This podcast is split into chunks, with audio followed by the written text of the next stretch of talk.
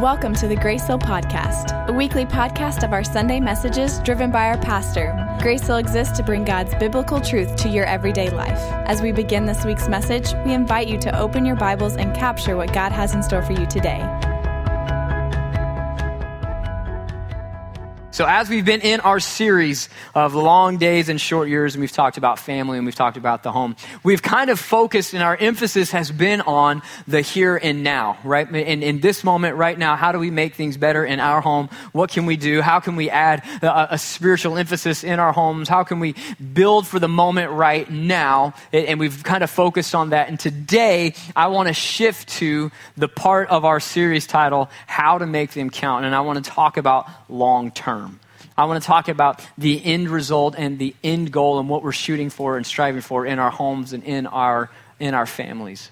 Now, I'm privileged enough to come from a family that has a great legacy. My family's all about legacy. In fact, my dad, as a minister, as a pastor, did a whole, uh, like, traveling teaching on this concept of descendants, right? And passing it on to the next generation. And it was like a huge thing for him. So, literally, I'm not making this up. He thought the movie Cars 3 was awesome because he was passing it on to the next generation. And he's like, that's what it's about right there. And I was like, Dad, they're animated. Like, it's, this isn't real. You know, you get have that reality. You know, it's, it's, it's all about legacy in our family and passing it on to the next generation. Now, my grandfather, I'm a third generation preacher, I'm a third generation pastor, and it all started with my grandfather. Now, my grandfather, born in Meridian, Mississippi, lived in the projects of Mississippi, grew up very, very, very poor. He's got crazy, crazy stories uh, uh about how they lived and growing up. And there's, in fact, one of the greatest stories stories I can think of of my grandfather's young childhood is a time when uh, he would have to go down to the well where they would get their water because they didn't have running water in their homes. Uh, he would go to the well to get the water, and one day it's, it's kind of a big open well, and it's almost like a natural spring kind of thing, so you could get the water easily. And he looks down and he finds a snake in their water. There's a snake in this water, and my grandfather, being about nine or 10 years old, and thinking, I'm resourceful, I'm going to take care of this snake. So he goes back to his house and gets a 22. So he gets his gun, he gets this little 22 rifle, goes down there, sees the snake, and he shoots it in the water. You're all tracking. This is so good. So at about eight, nine years old, he was thrilled because he went back and said, Hey, I killed a snake in the water. And they said, What water? Well, in the well where I was getting water, I shot it. He's dead. And they said, You shot it in the water? yes. So his blood and everything has spilled all through our water. Oh.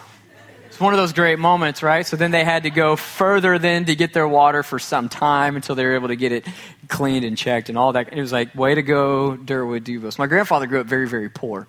And he didn't grow up in a Christian home. He didn't grow up in a, in a godly home. My, my great grandparents uh, became pregnant out of wedlock, so they were really looked down upon and, and, kind of shunned in, in the culture. And finally, they, they did marry after, uh, right before my grandfather was born. They married. And uh, my grandfather was a hard man you know, my great grandfather was a hard man, and, and uh, my grandmother, my great grandmother, found a church, and she started going to this church, and she gives her heart to the Lord.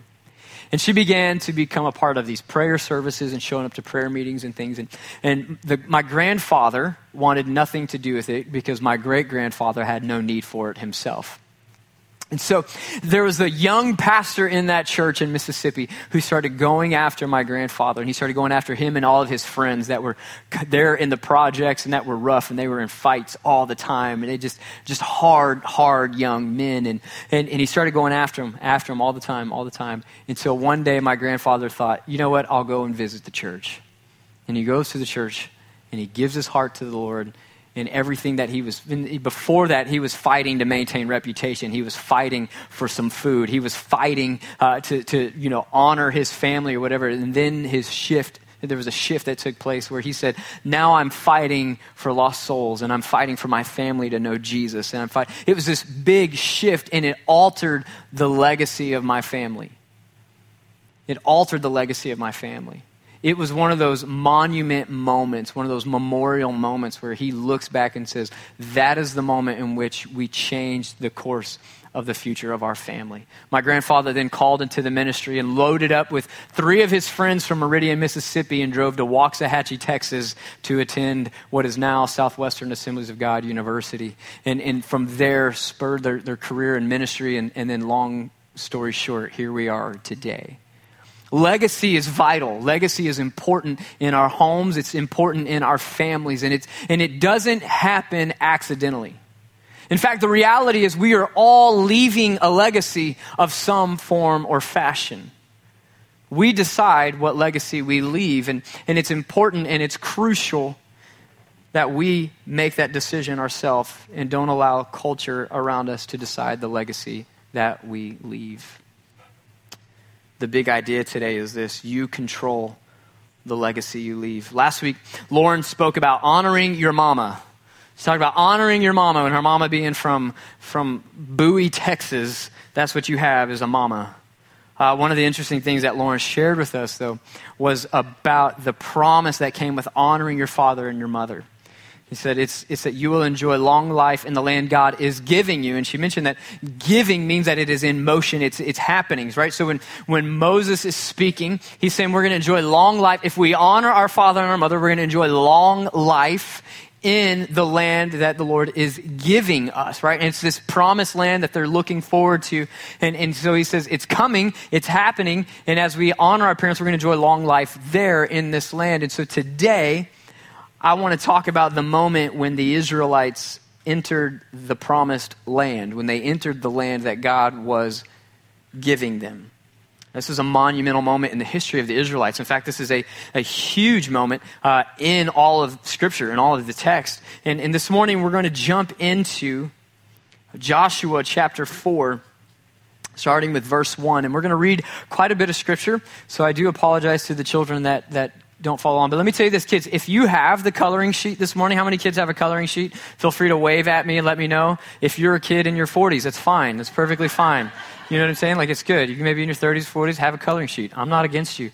But you'll see this is the story we're talking about today. So this is the Israelites gathering stones out of the Jordan River and they're going to make a monument or a memorial to symbolize the time in which God yet again part of the water. So, starting with verse 1, when the whole nation had finished crossing the Jordan River, uh, let me just pause for a moment. That is a long walk to get the whole nation across. This is not just a, a, a thousand people. This is r- roughly a million people crossing this river. Took a good while, okay? So, so they're crossing this, and he's going. I wonder if Joshua was like, I'm going first because I'm going to sit down and wait for the rest of y'all. I don't know that, but I'm just going, this is going to be a while. The Lord said to Joshua, Choose 12 men from among the people, one from each tribe, and tell them to take up 12 stones from the middle of the Jordan, from right where the priests are standing and we'll come back to what that is in a minute. And carry them over with you and put them down at the place where you stay tonight. So Joshua called together the 12 men he had appointed from the Israelites, one from each tribe, and said to them, Go over before the ark of the Lord your God into the middle of the Jordan. That's is where God had called the priest to go to the middle of the Jordan River with the ark. And that's when the water was held back, right? So they go there, and then the Lord pulls the water back, okay? Each of you is to take up a stone on his shoulder according to the number of the tribes of the Israelites to serve as a sign among you in the future when your children ask you, What do these stones mean? Tell them that the flow of the Jordan was cut off before the ark of the covenant of the Lord. When it crossed the Jordan, the waters of the Jordan were cut off. These stones are to be a memorial to the people of Israel forever. So the Israelites did as Joshua commanded them. They took the 12 stones from the middle of the Jordan, according to the number of the tribes of the Israelites, as the Lord had told Joshua. And they carried them over with them to their camp where they put them down. Joshua set up the 12 stones that had been in the middle of the Jordan at the spot where the priest who carried the Ark of the Covenant had stood. And they are there to this day. Now let's jump down to verse 21, same chapter, verse 21 he said to the Israelites, In the future, when your descendants ask their parents, What do these stones mean? Tell them, Israel crossed the Jordan on dry ground. For the Lord your God dried up the Jordan before you until you had crossed over. The Lord your God did to the Jordan what he had done to the Red Sea when he dried it up before us until we had crossed over. He did this so that all the peoples of the earth might know that the hand of the Lord is powerful, and so that you might always fear the Lord your God. Let me pray real fast. Father, anoint my words today as, as we carry on in speaking what you have, you have laid in my heart today. Lord, and I pray that you use this time to help us strengthen families. In Jesus' name, amen, amen, and amen. Uh, today I want to talk about leaving your legacy. And I apologize. I know the kids are going like, this is a lot of scripture. Is this guy ever going to stop? And we got through it. And, and let, let, it be a lesson to honor the word of God. Amen. Uh, today I want to talk about leaving a legacy and, and those moments uh, uh, that our children are watching, when our, our families are watching, when those around us are watching, when they're seeing our families. And we, we set up those monuments and those memorials and we set up those, those, those times when, when we honor the work of the Lord when we honor what God has done, and those then become a memorial to our families and they become a memorial to our children in those moments that they look back and they say, What does this mean? What happened here? What happened in this time? This is one of those most climactic moments in all of the Bible. I want you to think for a minute. They're not just crossing a river. It's not just God pulling back the water. This is the culmination of years and years and years of struggle for the Israelite people. This is them saying, okay, we came out of Egypt. We came out of the slavery that we were in. God set us free. We, we made it all the way to the Red Sea where then our, our hopes and our dreams were dashed. Immediately we thought, this is it. Were there not enough graves in Egypt that you brought us here to die? That is what they said to Moses. And Moses is probably in the moment thinking, I am a pathetic leader. And, and they have this moment and then God parts the Red Sea and they cross to the other side. And now they're on the other side and, and there's a great victory. And then only to find that they now have to wander through the wilderness for 40 years. So over 40 years, they're walking and going, God, when are we ever going to get to the dream that you have called us to? When are we going to get to the promised land that you have given us and you have said is ours? And we're just waiting and we're hoping and we're believing for this promised land. And yet it's not happening. And yet we're not there. And there were other times when they got close and they said, Oh, we can't do it. We can't do it. There's giants in the land. We can never overtake it. We could never overtake these people and they turn back and then they come to this moment one more time. They're back at the edge of the promised land and they encounter the Jordan River at flood stage. So it's not even just that it's, there's a river, it's at flood stage and there's no way across. It's impassable. There's not like a bridge that has been built and constructed and that people are like, hey, come on over. No, it's not like that. It is yet again another barrier, another roadblock as it was to, to keep them out of the promised land. And, and they're probably again in that moment thinking, this is never going to happen. We're never going to make it in. And then God speaks and Joshua is obedient. And they carry the, the ark of the covenant out to the middle, and the water parts and, and pulls back and holds back while the people cross into the promised land. This is a huge moment.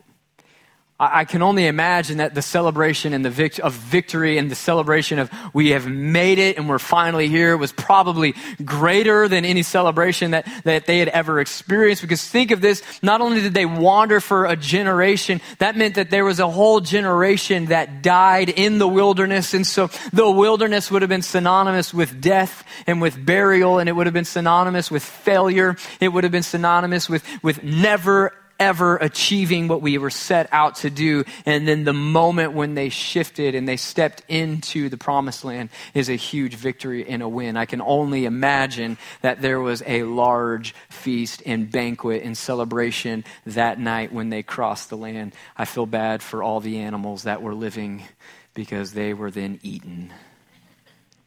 That's a part of a feast. You have to have food, so.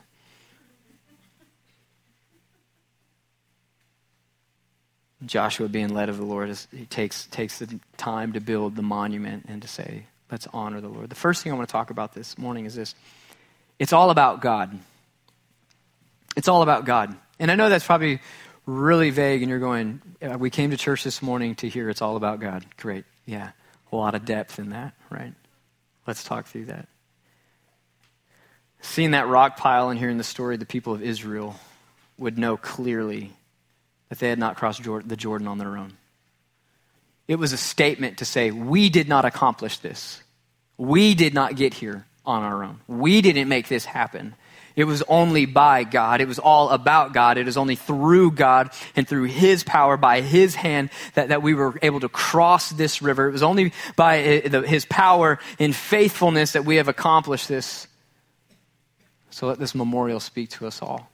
And they have this moment and, this set up where, where they're able to come back to and tell their children and remind them and pass it on to them. Look what God did for us. Look what God did in bringing us out of the wilderness into the promised land. This is a, a huge moment. So they set up this memorial and this monument so that they can go back to it. And so when the kids say, What is that rock pile? And you go, Oh, that's not just a rock pile. That's to remind us that God brought us here. That without God, we don't make it here. Without God, we don't get to this point. Without God, we don't see this happen. In our homes, it needs to be known that all that we do is about God in our homes, it needs to be known that the reason we are where we are is because God has allowed it to happen, because God has given us the opportunity to make it this far. It needs to be known so that the next generation can see and know. Let our children see us stop and give thanks for those moments. Let our children hear us celebrate what God has done. When we have those moments in our lives, when we have those, those moments that, that we come across where we go, oh, wow, that was God. God did that. Let them see us worshiping God in those moments. Let them see us and hear us praising God for those moments and, and what has happened so that they can go back to those moments themselves. I think there's some, some crazy similarities between the previous generation that left Egypt and the generation entering into the promised land uh, as far as how they exited, right? We, we see that, that God held back the Jordan just like he did the Red Sea. Now, there, there's, there's some incredible similarities on purpose. I think that God is showing us that just because he did it that way one time doesn't mean he can't continue to do the same thing again and again and again. That just because it was done doesn't mean that God has stopped doing so. I think it's good for them to be reminded that, that he says, Hey, I am the God who controls the elements. I'm the God who can hold back the Red Sea. I can part those waters. I can hold back this river. It can be done again. So when you face that challenge again, God can come through again and again and again. And so this moment is huge for the, for the Israelite people because they're able to step out and say, I remember. Maybe there was a few still hanging over going, I remember when God parted the Red Sea. And then they stand there in front and going, He's doing it again. He's doing it again. God's doing it again. And they set up this monument and this memorial so that the children come back and go, wow, what is that? What is going? And they say, this is the time when God did it again. He did it again. And I don't know where you are in your life. I don't know what you're up against. I don't know if you feel as if you are at the, the, the, brink or the cusp of your promised land or you're, you're so close to getting to where you want to be or what, what God has for you. And yet you keep feeling as if you get knocked down and knocked down and knocked down time and time again. But you have those moments that you go back to and you can remember, oh, but there was that time when.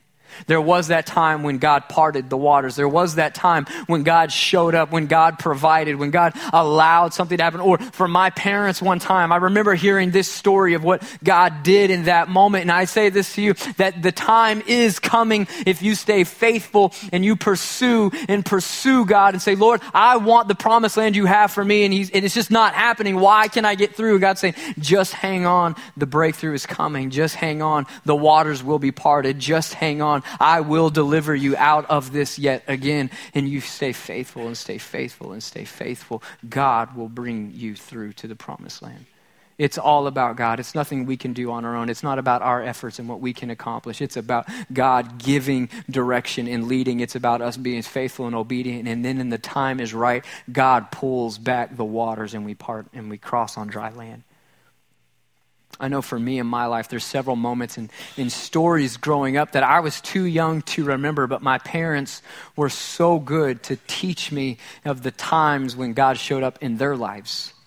Yes, they taught me the Word of God and they showed me the stories out of the Word of God, but they said there were times in our own home when this happened, when we were up against this, and God showed up in this way, when God did this in this way, and He made this happen. And, and I have those stories and things that I could hang on to and lean on to and say, oh, I know that God can do it because He did it for my parents. And now we have stories that we can pass on to our children about times when we couldn't make ends meet and we didn't have the, the provision and the finances necessary to do it to get through. And yet somebody shows up and God provides. He speaks and, and moves the hand of God. You know, and, and prayer does incredible things, but, but, but we, we see God doing things in our lives and we can pass those stories on to our children and those serve and act as the monuments and the memorials in which we go, God can do it. It is all about God and only about God. It is not our own doing or our own abilities that make it happen, but it is only by the grace of God. So this moment is huge. it, it is all about God. It is all about God.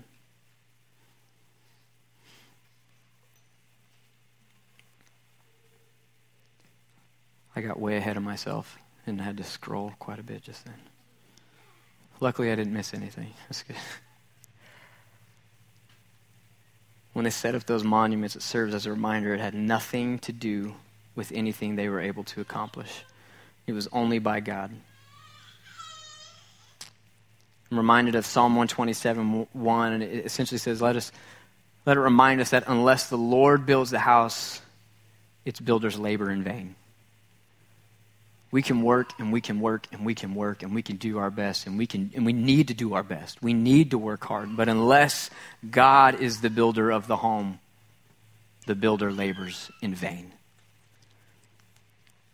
Zechariah 4 6 says, Not by might or by power, but by my spirit, says the Lord of hosts. It is only by God. It is only by God. It's all about God. We have to share those stories. We have to pass those on to the next generation. I think one of the great things this morning, and I talked about this earlier during water baptism, is this for those children that are watching their parents be baptized, that is a monumental moment in the lives of your children. They're able to see that. They're able to watch that and say, This was a huge moment, and, and, and go back to that and say, I remember when I remember when my mom said, From this day forward, we will serve the Lord. From this day forward, I will live forever for the Lord. And it isn't that moment, but you're making that declaration, and they're able to see that. That's a monumental moment. We need to pass these on to our children and to the next generation. You decide the legacy that you're leaving. The second thing is this we have a missionary purpose, we have a mission. We have a purpose. Verse 24, it says this He did this so that all peoples of the earth might know that the hand of the Lord is powerful, and so that you might always fear the Lord your God. The Hebrew word for know, uh, and it won't be in your notes, but the Hebrew word for know is dath. D A A T H, if you're going to try to spell it phonetically in English. But it means to discover to know by experience.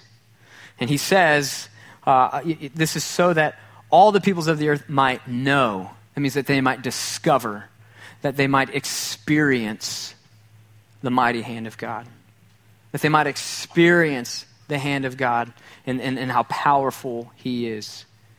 This is more than just them gaining knowledge. This is more than just people having this, this head knowledge or this understanding of, like, oh, that's what's going on there. Okay, good for y'all. Way to be. No, this is so that they would discover the powerful hand of God, so that they would experience the powerful hand of God, because through that experience and through that, people then turn to the Lord. That there is a moment of repentance because of, of, of how great God is and what He has done. And they see that and they're drawn to that. So understand this. We have no mission other than the Great Commission, right? And, and, and this, this desire desire and this need to see people come to know Jesus that we've been called to do, that we've been commanded to do, that, that Jesus said, go into all the world and preach the gospel, right? He said, go make disciples.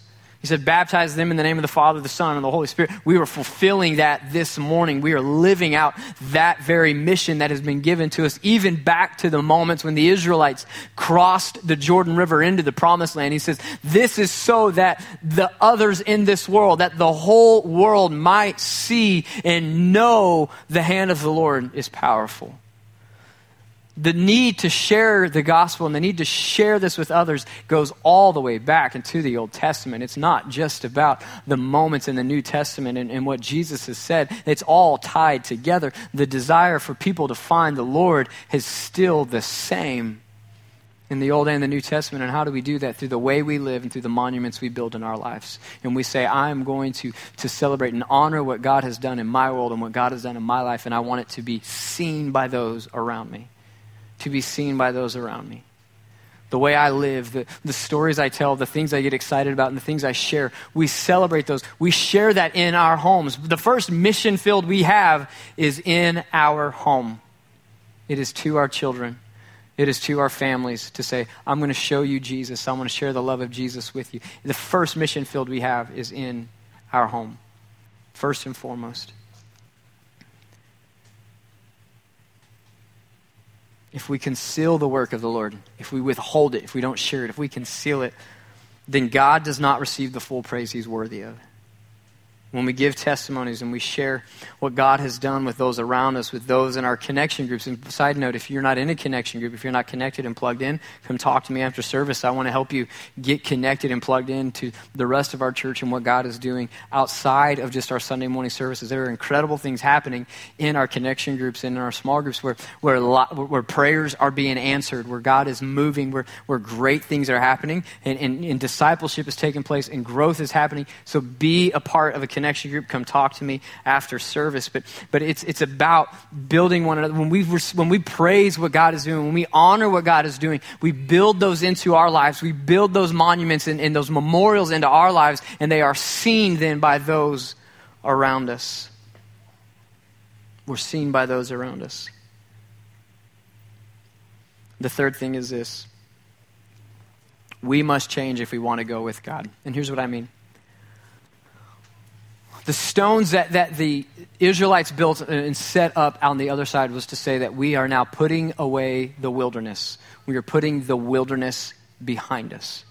The way we operated in the wilderness is gone. The, the, the messing around with the idolatry and things of that nature, those things are going to be put away. In fact, you know, Joshua then later speaks and says, choose today. This is the moment. You have to decide who are you going to serve. You're going to serve those gods or you're going to serve the God. And they said, okay, we're going to serve the God of Israel, right? And we set up that monument and that memorial. He said, there has to be a shift and a change because we could stay here where we are we could stay back where we are and, and, and not pursue the promised land. We can with, say, you know what, we're going to keep wandering and we're going to keep doing these same things over and over, and we're going to let the promise just sit on the other side of that river. We're going to let the promise sit just out of reach. But he says, no, we're going to, we're going to cross, we're going to build this monument, and we're going to say, from this day forward, we recognize that we are going to change so that we can go where God has called us to go. We're not going to stay the same. We're not going to be the same any longer. We're going to pursue what God has called us to be. And we're going to pursue where God has called us to go. And we're going to step into the promised land. And here's what I'm saying. Now, hear me. I'm not someone who gets up here and preaches against stuff and against things. I will preach against sin and say, turn from sin. We don't need sin in our lives. But you may say, well, this thing that you're, you know, it, it, it's not sending me to hell. And you know what? It may not send you to hell. It may not be a thing that you end up in hell over, right? But it could be the thing keeping you from the promised land. There could be things in your heart and your life that you know good and well don't have a place in your relationship with the Lord, and you cannot separate you from your relationship with the Lord. You don't compartmentalize it. That's not how it works. And there may be things in your heart and your life and your mind that you're going, I need to do away with this if I'm going to step into the promised land. And if I'm going to fully reach the potential that God has for me and for my family, I have to put these things away. I have to change how I operate and change how I live and change how I act and what I look at and what I see and what I indulge in, what I classify as, as this or that. You know, I have to be willing to set those things aside so that I can enter the promised land. Otherwise, I continue to wander in the wilderness with the river just keeping me from the promise that God has for me in my family. You may say, it's not going to send me to hell. You know what? It may not. It may not send you to hell. But it may keep you from the promise. And I promise you this it is better to walk in the promised land than to wander in the wilderness. They were still the children of God, right? They were still the Israelite people in the wilderness. I'm not going to take that from them. That's, that's the reality of who they were. But they didn't have their own land. They didn't have their space. They didn't have the promise and the blessing that God had for them until they decided to say, you know what? Enough with the wilderness. We're going to step out in faith. We're going to trust God. He's going to pull the water back and we're going to enter into the promised land. We must change if we want to go with God. And that's the same in our families, that's the same in our church. You heard mentioned briefly that, that starting on, on in June, uh, on June 11th at 6.30, we'll have eight straight weeks of, of Tuesday night prayer. I believe in the power of prayer. In fact, we're going to start a series on June 2nd on prayer. So uh, come for the four weeks after, you know, starting in June, we're going to be teaching on prayer. We're going to talk about the power of prayer. But I, am a big believer of putting you know, words into action and saying, if we're going to say it, let's do it. And so Tuesday nights at 6.30, we're going to have midweek prayer. And, and I, listen, I want prayer to be a part of every one of your life. And if you go, you know what, I struggle to find time for prayer, to struggle to get prayer, this is an easy, easy opportunity for you to put prayer in your life. See, prayer changes things.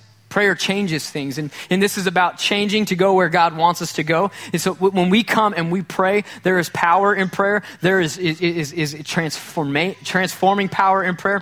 God does incredible things when we pray. God does incredible things when we begin to turn our hearts to Him and we, we begin to make our requests known to Him and we have conversation with Him. He will speak. See, prayer is important. So June 11th, 6.30 p.m. It'll be simple. It'll be easy. You go, how long are we going to pray? We're going to pray for an hour. And you go, even the disciples couldn't pray for an hour. Jesus had to get onto them. And I go, you know what? We're going to make it so easy for you. It's going to be guided. We're going to give prayer topics. We're going to give you uh, things to follow through. But this is about that shift and that change. It's more than just changing in our home. It's saying, okay, we're going to change our, our, our church too. And we're going to change how our, our church operates and functions. And we are going to be a church of prayer. Amen?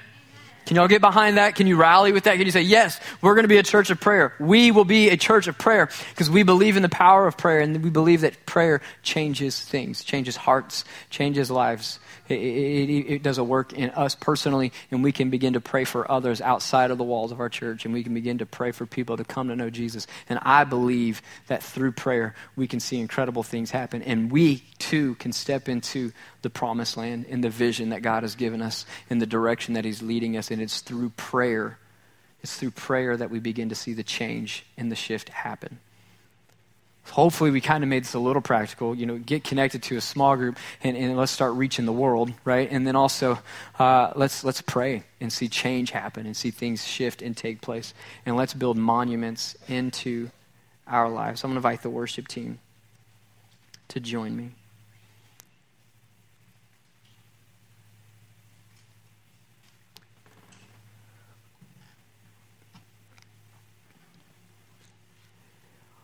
Today's a, a, a, big moment for a lot of you in your personal walks with the Lord in the moment of baptism, but today can also be a big moment in our homes and in our families where we stand together and we say, we will stand together and say that we will build monuments, we will build memorials in our homes because we want to leave a legacy more than anything, there's so many legacies you can leave. You could leave a legacy of wealth. You could leave a legacy of fame. You could leave a legacy of good works and good deeds. You could leave all of those things, and they wouldn't necessarily be bad. You may, you may not leave a good legacy. You may leave a legacy that says, you know, my, my father was, was, was, was harsh. He was me. Whatever it may be. There's so many legacies you can leave. You, you will leave a legacy. But let me tell you this the only thing that ever can truly matter is if do you leave a legacy where your children find Jesus, where your children serve the Lord?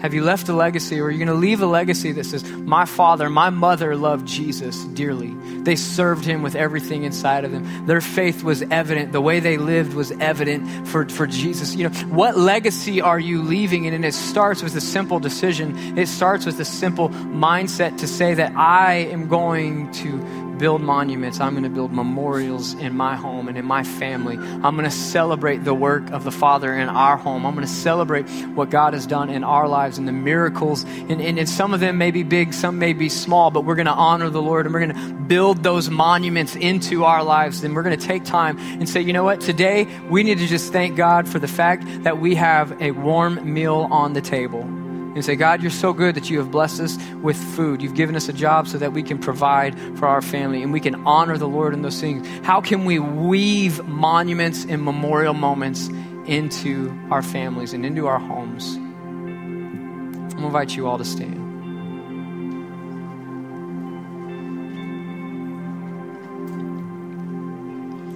This morning we have a few moments. We have a few moments. And what I want you to do and we're going to take just a moment, and I want you to get together in your families. I want you to gather together as families. And, you, and if you don't have family here, gather with others and, and make a family in that moment and in that place. And what I want you to do is, I want you to say, as a family, we're going to decide and declare that we are going to build the monuments in our home, that we're going to build memorials in our home, and that, and that God is going to be the leader of our homes. And I want y'all to lead that prayer in your groups. I want y'all to pray with each other and to say, God, build us up. So let's pray. Father, this morning, come on, let me hear you lift your voice. Lift your voice.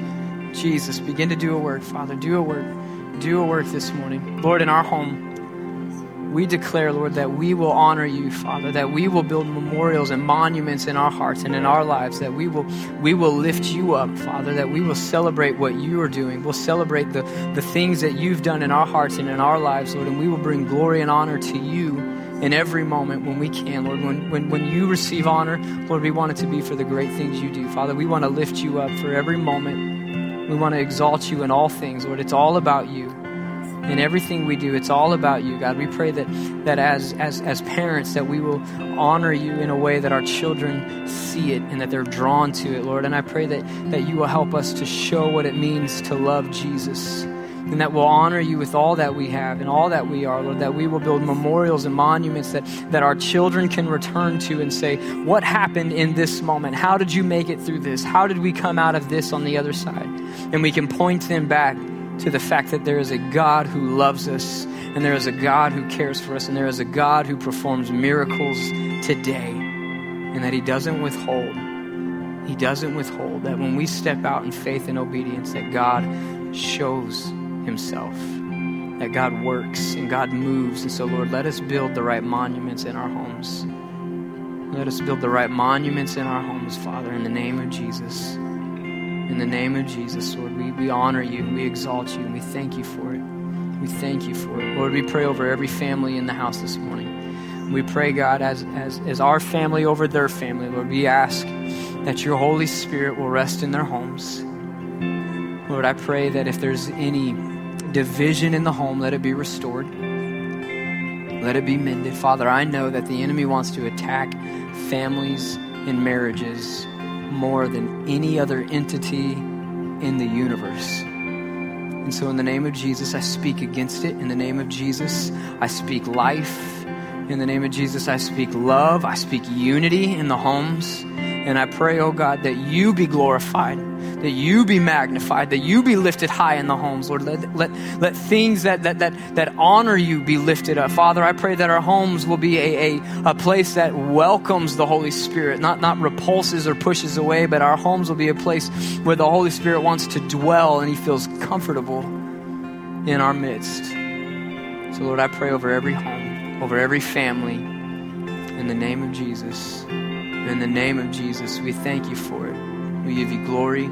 We give you honor in Jesus' name. Now, Lord, I pray blessing over every person as they leave today, as they go today. We thank you for how great you are and all that you've done for us, Lord. And I pray that you just let them today celebrate all that you've done in their hearts and in their lives and what you're continuing to do. We thank you for it. We give you glory and honor.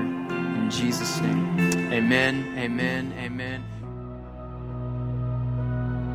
Thank you for listening to this week's podcast. Grace Hill is always about knowing God and growing in God, and we want to hear from you. If you have a prayer request or a question, you can email us at info at gracehill.cc.